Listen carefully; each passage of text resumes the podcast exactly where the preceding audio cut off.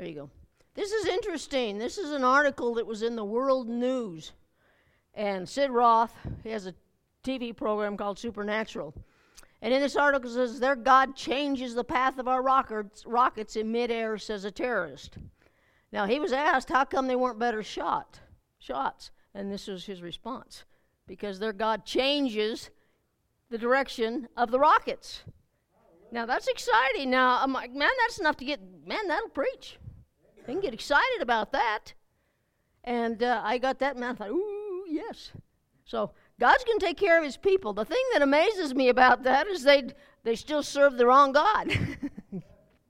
So that's kind of a interesting aspect of it. But I've seen that, and Sid Roth, he's a Jewish guy that Jewish history, what do you call it, legacy, or what do you want to call it, that does these, and he's really good about those. So I thought that was interesting to verify this information, because that's good for us as Christians. You know, sometimes we wonder, oh, God, does he know what's going on in the world? Yes, he does. He absolutely does. And he's going to protect Israel. So if you're God's enemy, or Israel's enemy, you're going against God. Amen?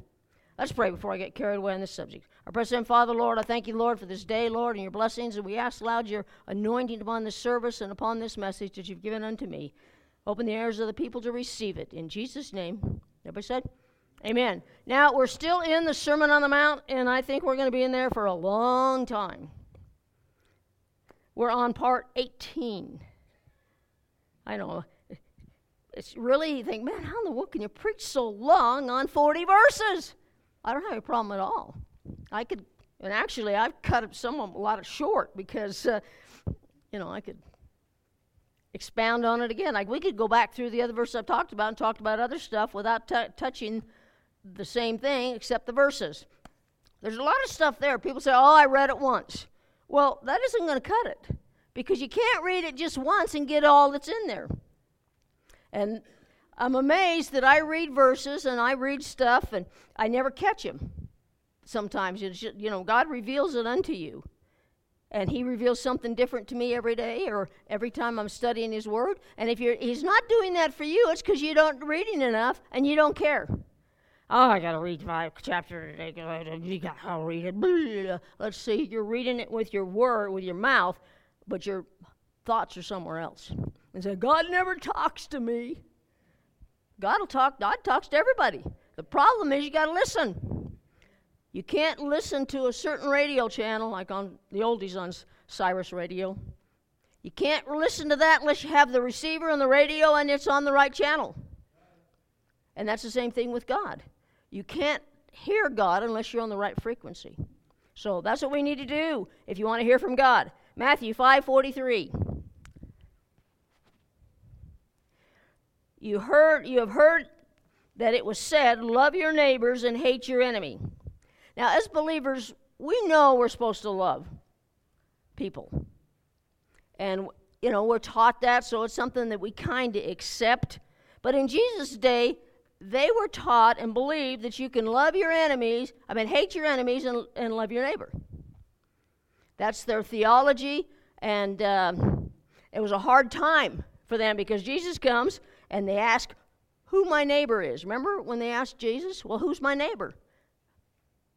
And that's where we got the story of the Good Samaritan because this is where the background was. They thought I can love my neighbor and hate my enemies, and that's okay with God. And so that precipitated that. Now, Psalms 139, 21, and 22. Do I not hate those who hate you, O Lord, and abhor those who rise up against you? I have nothing but hatred for them. I count them my enemies. Now, if we read this verse on the surface, it seems to support that it's okay to hate, doesn't it? This is one of those things, that's why we need to study, to find out what is beyond the surface of things. Then we go to the next verse, Psalm 101:3. Hopefully I didn't put it up on that one. I put it up on my other one. I'll have to read it for you. Psalm 101:3. I hate what faithless people do. I have no part in it. Now, these two verses don't contradict itself. See, when you get something in the Bible that seems to contradict itself, Those are the ones you need to study out to find out, because there are no contradictions in the Bible. God's word is true. And he's a big enough God to be able to maintain his word from 5,000 to 6,000 years ago, or whatever it is, when the first book was actually written. They believe Job is the oldest book of the Bible that was written. God can take care of his word from here to 1,000 years in the future. God can do that. And if you don't think God can, your God isn't big enough. Because God can do anything. And people, and I always get in this argument with people. Of course, they want to not listen to what God says because it disagrees with their lifestyle. So they say, well, you prove to me. How do you know that's true? Well, if he's God, he's God. If he can't do that, then he's not a God we should serve or worship, right? I mean, what's the point? If he isn't big enough to maintain his word, then why should we serve him? When our kids are little, they're easier to maintain, aren't they? Of course, I don't know. Our kids had a attitude problem from day one. Our oldest son, he really had an attitude problem. And when I tell him to do something, when you got a 2-year-old and trying to tell him to do something, don't touch that. How many problems? Remember that as parents? I tell people to bring over their kids, I am not putting my stuff up. You will teach your kids not to touch it. What's so hard about that? Because they have the attitude, mine. Everything is mine. I remember Jason, he wanted to touch something, and I told him, no. I said no. I said no. I said, no. Finally, I took his hand. And no. His hand was beet red because he was going to do it. But see, I'm big enough to make sure that what I said goes. And that's the same thing with God. He's big enough to take care of that. Only God would have took care of it before the first no. But God's able to do that. Now, we have to just understand that the research I did on that verse found that every theologian that I looked at it the same way. That David was hating the things that people were doing, not the people. And that's what we as believers need to do. We need to separate people from the things that they do. God does that with us. See, we can hate the things that God hates. But we can't hate people. God doesn't hate people. There's nowhere in this Bible where you see that God hates people. What we see in this Bible is where God loves people. He loved us so much that Jesus came and died. So he doesn't hate people. He loves people. He died for us. So we need to understand that. So that it just doesn't make sense if you're trying to get this to fit into God's Bible or God's Word. It doesn't fit. So we have to realize that's why we have to study. Because I'm going to cherry pick this one right out of here. I ain't going to study it because it says what I want to hear. But when you study it, you're going to find the truth. And the truth will never contradict itself, no matter where it's at. And so we have to interpret the Bible as a whole. Now, we all know that, and I say it enough times that we should know that. The Bible isn't 66 books. There's 66 basic chapters in this book, but it's one Bible. We read books all the time. They have chapters broke down, and they have subtitles and paragraphs and different things that's there. The Bible is one book that has 66 chapters with subtitles. And so you can't pick part of the Bible out and say something fits when it doesn't. That's the important thing we need to understand about the Bible. Usually when we think there's a contradiction, it's because we haven't studied it, or we don't know, studied it as a whole. Read it in context with everything else that's going on. And but I've found out, and I've talked about it, that love isn't an emotion. It's a commitment.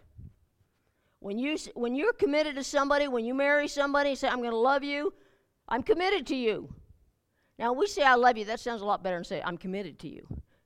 You know? Because committed say, well, I'd kind of like you to love me too, you know? But love is a commitment. And our actions support that commitment we have to love. Our actions support it. Well, hate is the opposite of love. And hate isn't an emotion. It's a commitment. I never really thought about that till I did this, because hate is a commitment. We have to be committed to it.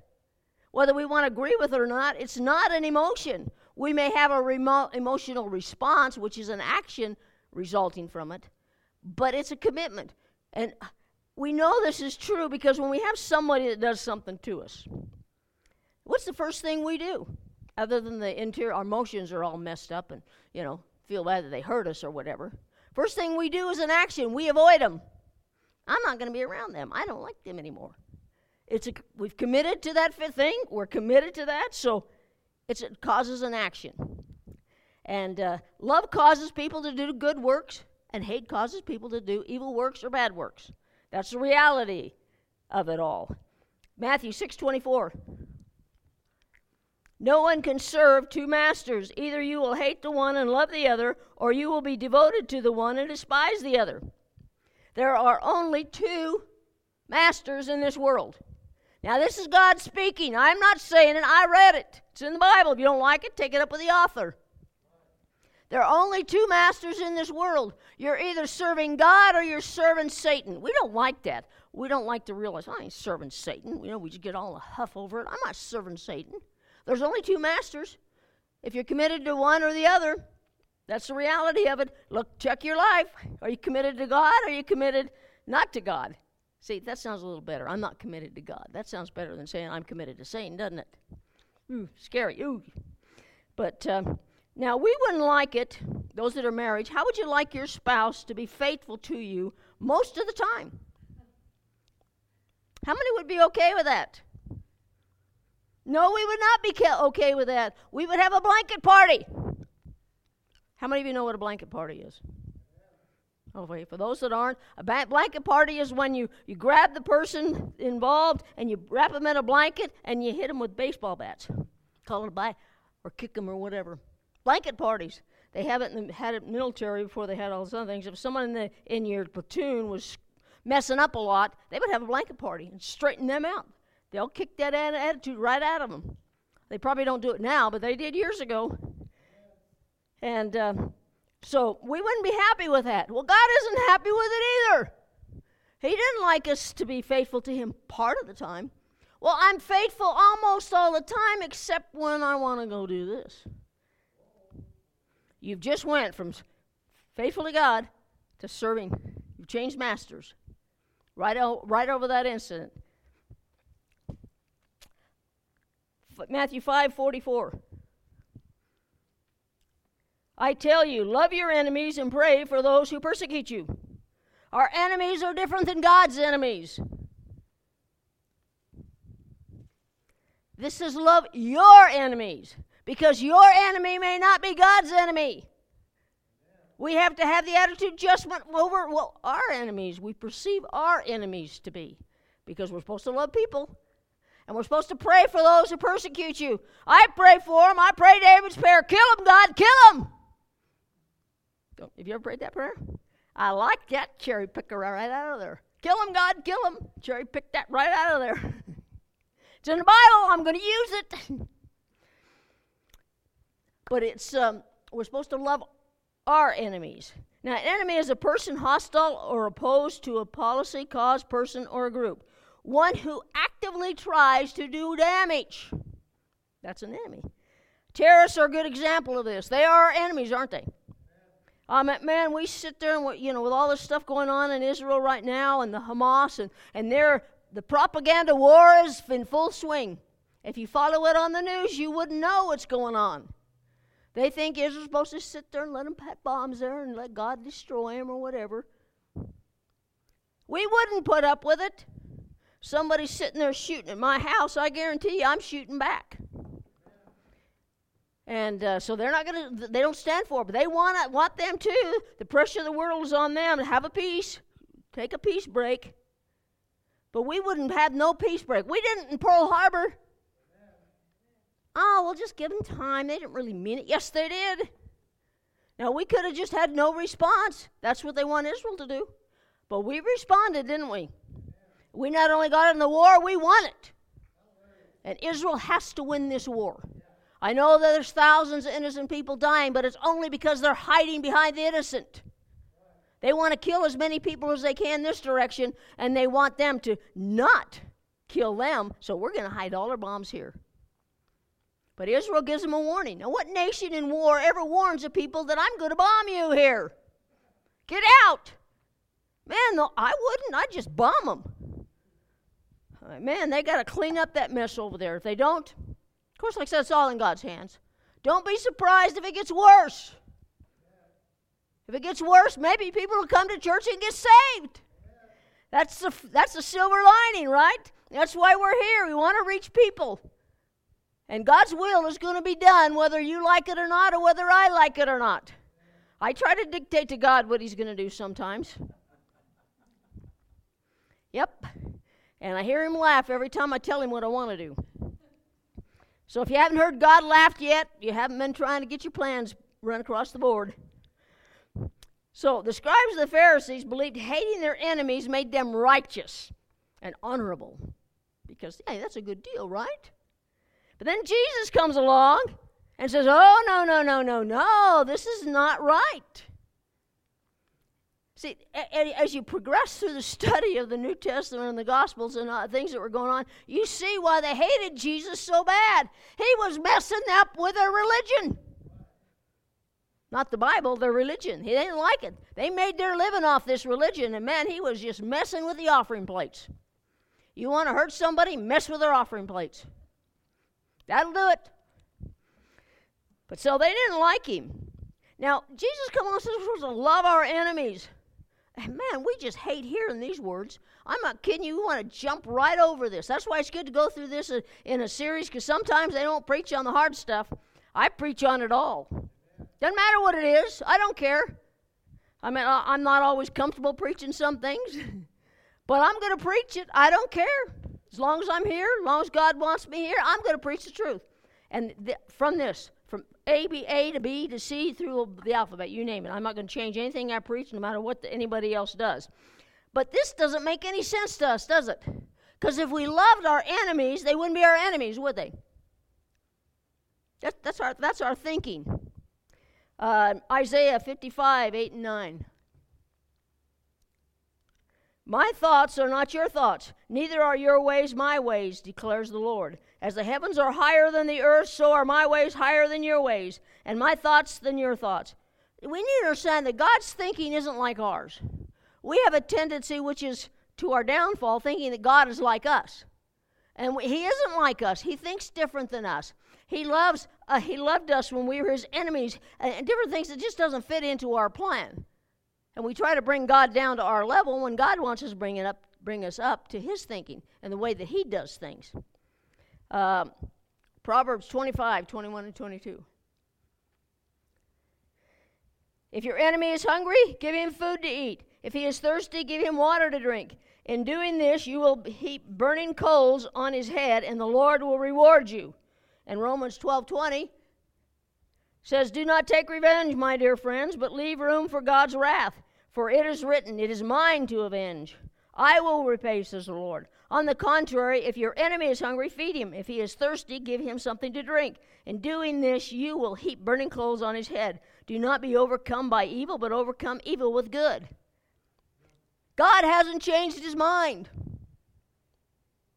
He's the same yesterday, today, and forever. Jesus didn't just come and die, and all of a sudden all the theology is changed.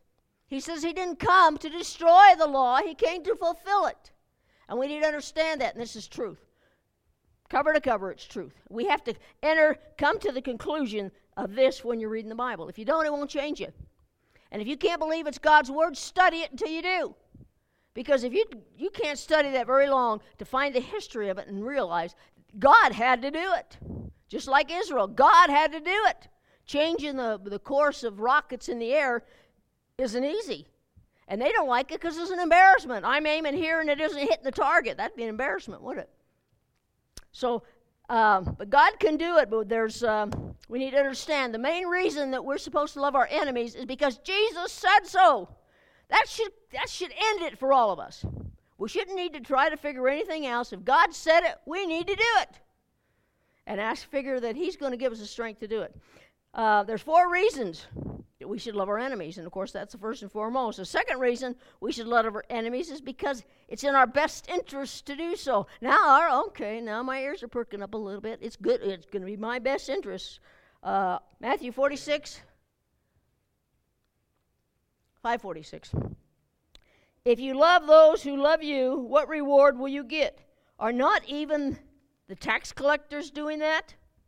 Now, I remember in the movie Star Wars, and I think there's probably most of us already seen Star Wars, and there's a scene where Princess Leia is trying to get Han Solo to help her and take the Millennium Falcon to take her to where she wants to go. And he didn't want no part of this, and she says, there will be a reward. A reward? How much? More than you can imagine. I don't know. I can imagine a lot. Well, that's kind of what the reality of what's going on here, because we can imagine a lot. But God says above and beyond what you ask or think. We can't even fathom in our minds what God has prepared for those who love him. We can't understand it. We can't grasp it. There's going to be a reward. That should perk up our ear. I can think of a lot. I've got a great imagination, and I can get a lot. Amen? Luke 6:35. Love your enemies, do good to them, and lend to them without expecting to get anything back. Then your reward will be great, and you will be the sons of the Most High, because he is kind to the ungrateful and wicked. Now, we don't like him being kind to the ungrateful and wicked, do we? We hate that part. See, but God knows how hard this is to love people that our enemies are by our interpretation. They've done something to us, they're our enemies. God knows how hard it is, so he promised us a reward. Next slide, please. What's kind of what the reward is? Now, one research stated that people who do not forgive tend to have a higher rate of divorce, experience more stress, have more depression, and suffer from more cardiovascular disease and strokes and heart attacks. By contrast, people who forgive, or loving their enemies, because you have to forgive before you can love somebody, don't you? They suffer less from depression, have more friends and family to support them, and are better at making friends than those who carry grudges. This is part of the reward, and that's here. Our reward isn't out there somewhere. It isn't out in the cosmos, clear past Pluto or some other galaxy. It's not there. It's here, and it's now. Sure, we have a reward there. We have a future, and we can't be able to comprehend what God's done for us. But we have a reward here. We have a reward in our health. We're healthier. Christians should be healthier because stress and unforgiveness causes more sickness and disease than anything. Because God's blessing cannot flow through us, and his healing waters, a blessing can flow through us as long as our hearts are right. But when we have forgiveness or we hate people, then it stops up that flow. And it just kind of becomes stagnant. Now, we know what happens when water gets stagnant, doesn't it? The water stinks and smells, and we have some mosquitoes, and mosquitoes go around spreading diseases, and they just irritate us, don't they? But when we get rid of that stuff, God's blessing flows through us, and our life is better. We're happier. We're healthier, and all the other kind of things that we have for the here and now when we can do it God's way. God rewards us. Forgiveness is good for us, and we will be rewarded physically and spiritually, especially spiritually. Doug V. Steer said, hating your enemies is just a prolonged form of suicide. That's true, isn't it? Because when you have unforgiveness or hate in your heart, it just grows, and it just stagnates in there. And just like that, it all comes out. And you spew infection all over everything. And eventually, if you don't get rid of it, it will kill you. Depends on how good a hater or unforgiver you are. And it's amazing, though, when you live a life of forgiving people, it's easier to do. Now, I'm not saying you have to let people get away with things. I know what I'm saying. You just need to get smarter. If somebody borrowed money from you and didn't pay it back, don't give them anymore. Simple. That's what I tell, I figure out, I want to borrow $20, and I give them the $20, I'm basically kissing that $20 goodbye. Because if I don't, they don't pay me back every time I see them. So, they owe me $20. I'm going to go egg their house or whatever. No, just figure it gone. Forgive them. If they pay it back, then, hey, that's great. But if they don't do it again. Like I said, it people that just say, oh, I got to forgive, but I got to, don't have to let them do the same thing over and over and over again. If you're doing that, come and talk to me. We need to sit down and pray with you. You don't have to lay down on the ground so they walked all over me, so next time they come over, you just lay on the floor. You don't. Don't have to do that. Aren't you glad? See, you came just for that. That's worth it, right? 2 Chronicles 16:9. The eyes of the Lord range throughout the earth to strengthen those whose hearts are fully committed to Him. God is looking for people who obey Him to bless, to strengthen, to make their life easier. He's looking. Now, if you ever look for something, when I've looked for something that I can't find, man, I turn the house upside down looking for it, don't you? So that's basically what God's saying He's doing. He's turning the whole place upside down looking for those that He can bless. Now, who's He looking for? Those that do not hate their enemies, those that love their enemies and do what God said. Those are the ones that God's looking for.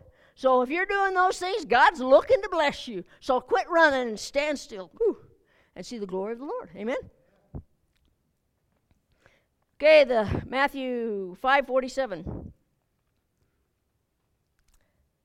If you greet only your brothers, what are you doing more than others? Do not even the pagans do that? The third reason we should love our enemies is to show that we're not like the pagans. The Bible teaches us that when we become Christians, we belong to God. So if we belong to God as believers, who's the rest of the world belong to? Only two masters. Of course, I wouldn't be telling people this, on purpose. You may end up missing some teeth because they don't like to hear it. But there's only two places, so they belong to Satan. They belong to the world. Well, before I got saved, I was a good soldier for Satan. I was. I wouldn't like anybody telling me that. But that's the reality of it. I was good. I was a good sinner. I'm glad I had a doctorate, PhD, whatever, in sinning. I was good at it. And it's easy to do. Sinning is so much easier to do than doing what's right, isn't it? But now that I become a believer, I change sides. And I want to do what God wants me to do. I belong to God, and I'm going to live the way God wants me to. And I want to try my best to. I mess up, and I stumble, and I fall, and I ask for forgiveness. But I know that I'm a believer, and I'm on the side of God. See, we try to make God on our side, but we don't need to. We need to be on God's side. So we need to do that because the world will know that we're not pagans. How many of you, somebody said something to you, you're a Christian and you did that? You ever had that said to you? My mom said it to me a time or two because sometimes she thought I was too adamant about certain things. But they do, they say that. They say things like that not because they want to compliment you, it's because they want to tear you down. They want to say, oh, you got religion, look, you're acting like that. Well, we're supposed to do these things because that ain't the way the world does. The pagans love people that are there that love them. That's easy to do. Man, and don't we like to be around people who love us? Ooh, that's a lot nicer than being around people that hate us. But God says, you got to love those the same as you love over here. And say, oh, God, have mercy. But He'll give us the strength to do it. And when we hate our enemies, we go back to the person we used to be. We don't want to be there. Matthew 5:44 through 45a. Love your enemies and pray for those who persecute you, that you may be children of your Father in heaven. I want to be children of my Father in heaven. Don't you? Hallelujah. The fourth reason we should love our enemies is to prove we are children of God. I'll tell you, there's some people running around here that they say they're God's child, and you wonder, man, are you sure? Let me see your birth certificate. Because we want to do it so people will know that we're children of God. Children of God act the way that God wants us to act. It's different than being my child. Sometimes I'm glad my children didn't turn out like me in everything that I've done. Aren't you? But God wants us to turn out the way Jesus wants us to turn out. And that's only through Him can do it. The other one. Oh, there's that verse I was looking for earlier. How did I end up with it there? See, it's in there. Next verse, Romans 5:10. I'm a Kenyan. It takes an education just to make these PowerPoints. For if while we were God's enemies, we were reconciled to him through the death of his son, how much more, having been reconciled, shall we be saved through this life? Ephesians 2:3. All of us also lived among the world at one time, gratifying the cravings of our sinful nature and following its desires and thoughts. Like the rest, we were by nature objects of God's wrath. When we were serving the world, serving Satan, basically, we made ourselves an enemy of God. But see, God loved us. He didn't matter. See, we were God was our enemy. And so, but God still loved us. He came and died for us when he didn't have to, when we were on the other side. God died for us. If he hadn't, we'd all be on our way to hell. I'm glad God loved us. Aren't you? Hallelujah. Matthew 5:45b. He causes his sun to rise on the evil and the good and sends rain on the righteous and the unrighteous. You know, if I was only God, only the righteous would get rain. Only the righteous would get the blessing of all the things as far as nature is concerned. I know you would too, huh? That'd be enough to drive people into the church. Only the people that go to this church get rain. There we go, running in here. I mean, that's the way that we are, because that's the way our sinful nature, or Ed, I call him Ned, which is our old nature, acts. That's what we want to do. But see, God isn't like that.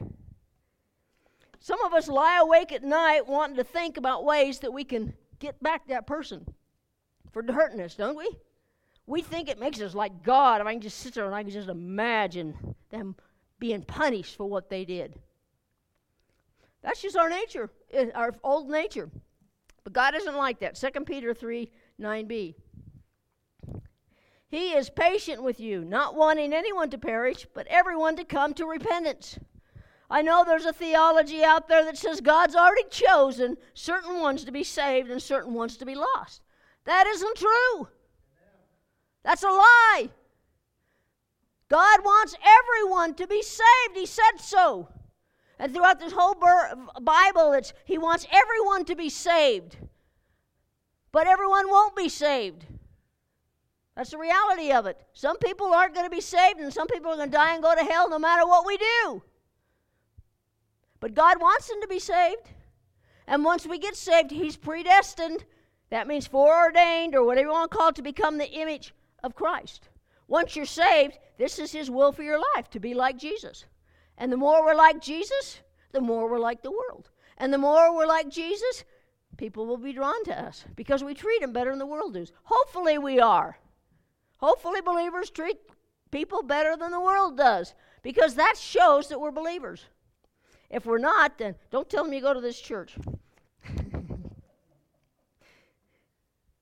If we're going to be like God, we need to forgive our enemies as God forgave us. A Sunday school teacher known for his elaborate object lessons, and that Sunday was no different. On the wall was a big target, and on the nearby table was many darts. The teacher told his students to draw a picture of someone that they disliked or someone who had made them angry, and he would allow them to throw darts at that person's picture. One of the girls drew a brother. One even drew a picture of the teacher. The class lined up and began throwing darts at everybody, and everybody got into the fun.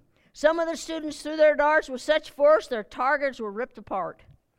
When everybody had their turn, the teacher began removing the pictures from the target, and then he took down the target. When he took down the target, the whole room gasped as they saw that under the target was a picture of Jesus. The teacher spoke these simple words to the class. In Matthew 5:25-45, inasmuch as ye have done it unto the least of these, my brethren, you have done it unto me. That would be kind of a good lesson, though, for kids to learn, because Jesus took everything that we've ever done on himself. So whatever's happened or whatever we've earned, he took for us. Whatever punishment we were entitled to, he took for us. And that in itself should be a reason to come running to God. But, of course, the world don't, because they want to be their own little gods. But God knows forgiving our enemies is hard. But as believers, remember, he wants us to go beyond what the world does. I know a lot of people, you know, they seem to, oh, I love my enemy. Sure they do. In actions maybe, but not in the heart. And God's interested in the heart. Because when we get our hearts lined up with him, then the other things will come natural. Because when Jesus lives in us, and he and the Spirit lives and dwells in us, and we walk according to his will and purpose, we will do these things. Because he does those things. It's just a matter of us submitting to his authority in our life. And when he does, it's easier to do these things. It really is. I know it's hard to believe. Like, how could it be easier? But it is. It's only hard because we try to do things in our own power. If something seems like it's hard for you, back up the train and say, God, am I trying to do this in my own strength? Now, God wants us to do things because it makes us stronger. We go through problems not because God hates us, because he loves us. And he knows we need to be stronger. And you aren't going to get stronger unless you go through tests. I can want all I want to have a buff body and be able to be a weightlifter, professional weightlifter. Of course, I don't like women weightlifters. I've seen them, and there's nothing gorgeous about that. Maybe it's because I'm a woman. I have no idea. And I don't like all the guys with those big, huge, humongous muscles hanging all over everyone. To me, I don't like that. I just like a nice, firm, you know, whatever. But they're not going to get like that going up, oh, I want to look like that. I'm going to be buff like that. As they're sitting at their table eating their cookies and ice cream. And don't do anything.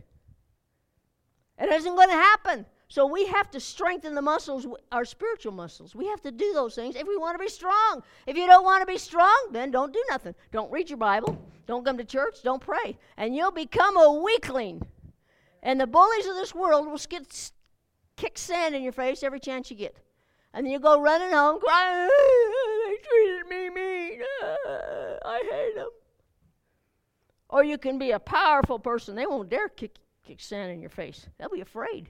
Because God listens to them. God answers their prayers. Man, I better be careful. Of course, some of the world won't matter, just like the Hamas. They keep shooting the rockets, and God keeps diverting them. I'm not saying that someone won't go through, because they may. I don't know. It's all in God's plan.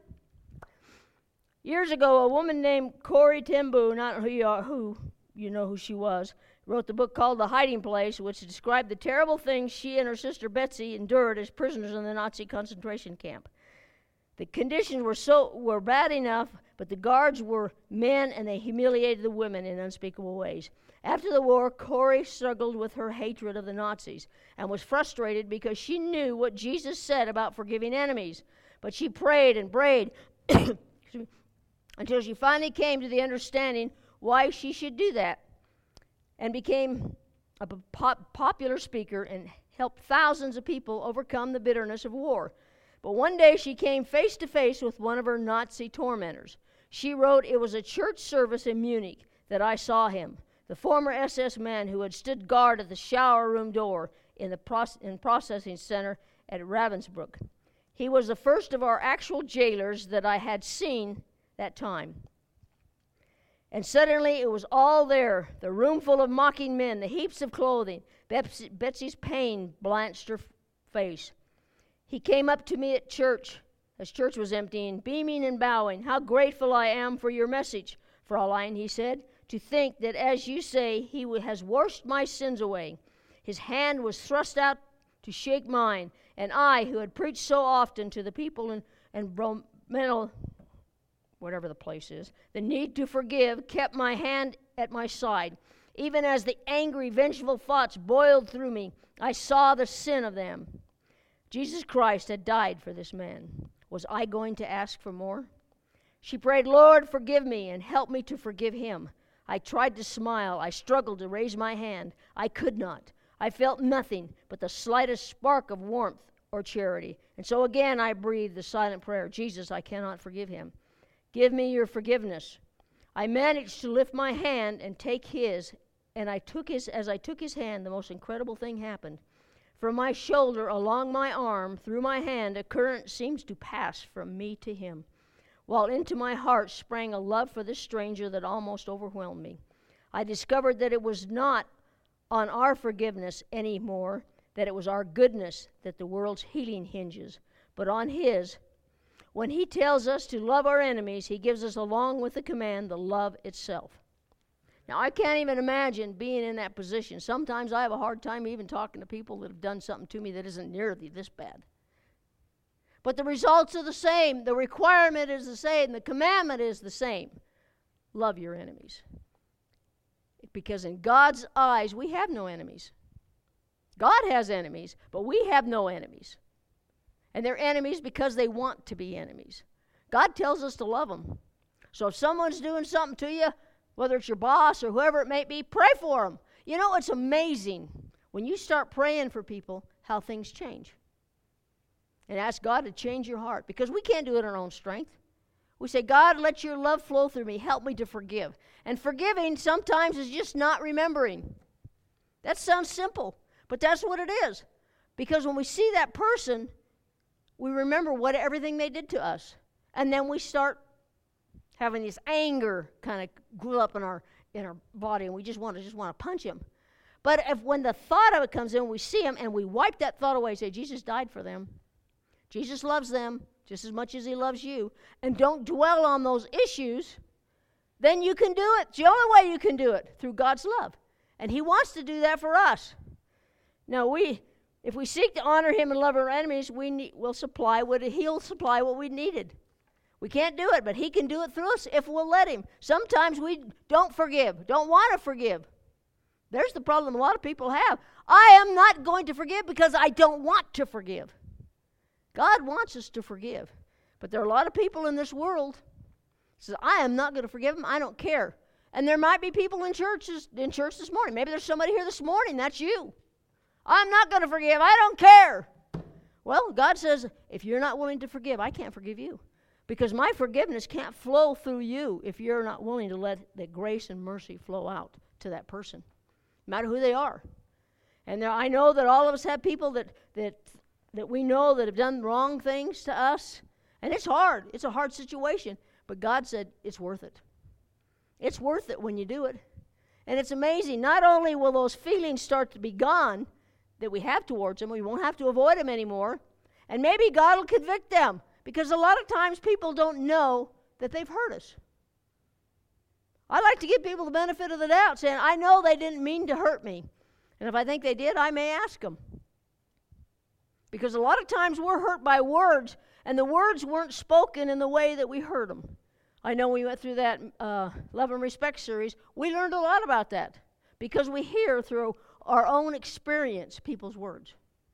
And I've told people when I've done marriage counseling, I says, when you get in an argument about something that someone said, ask them, this is what you said, or this is what I thought you said, and repeat it back to them. Because a lot of times that isn't what they meant. And you can get the explanation and avoid the hurt. Instead of taking it in and saying, this is what they meant, because it wasn't. I like to give them the benefit of the doubt. Separate people from the things that they do. Love the people. Hate the sin. Hate what they did. You don't have to love what they did to you or someone else that you know, but we have to love them. And that's the only way we can do it. And when you do that, it's easier to do. Just see him as someone that God died for. Because he did. He did. You've probably said things yourself, and I know I've had. I've said things as a believer that have hurt people. Not it didn't mean to. Didn't do it on purpose. And sometimes things come out, don't they?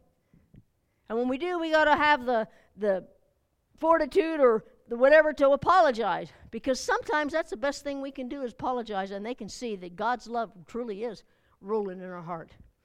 But we can't have the power to love our enemies if we haven't received God's love in our life. You can't do it. It's impossible. When you try to live the truth of the Sermon on the Mount or what's in this book, we cannot do it. It's impossible. That's why people get discouraged, because they don't understand you can live a relationship, but you can't live a religion. Religion is rules and regulations, but a relationship is something you live, something that you have a connection with. That you can live. And if you're having trouble this morning, let God live it through you. Rely on his strength and not your own. Amen? Let's pray. Precious Heavenly Father, Lord, I thank you, Lord, for your word. And I know this is a hard message to a certain degree, for some people, because there's a lot of wrongs that's been done to people. A lot of wrongs that have been done to the people that are here this morning. A lot of wrongs that's been done to me personally. But I know, Lord, I've got to get past that. We have to forgive the people.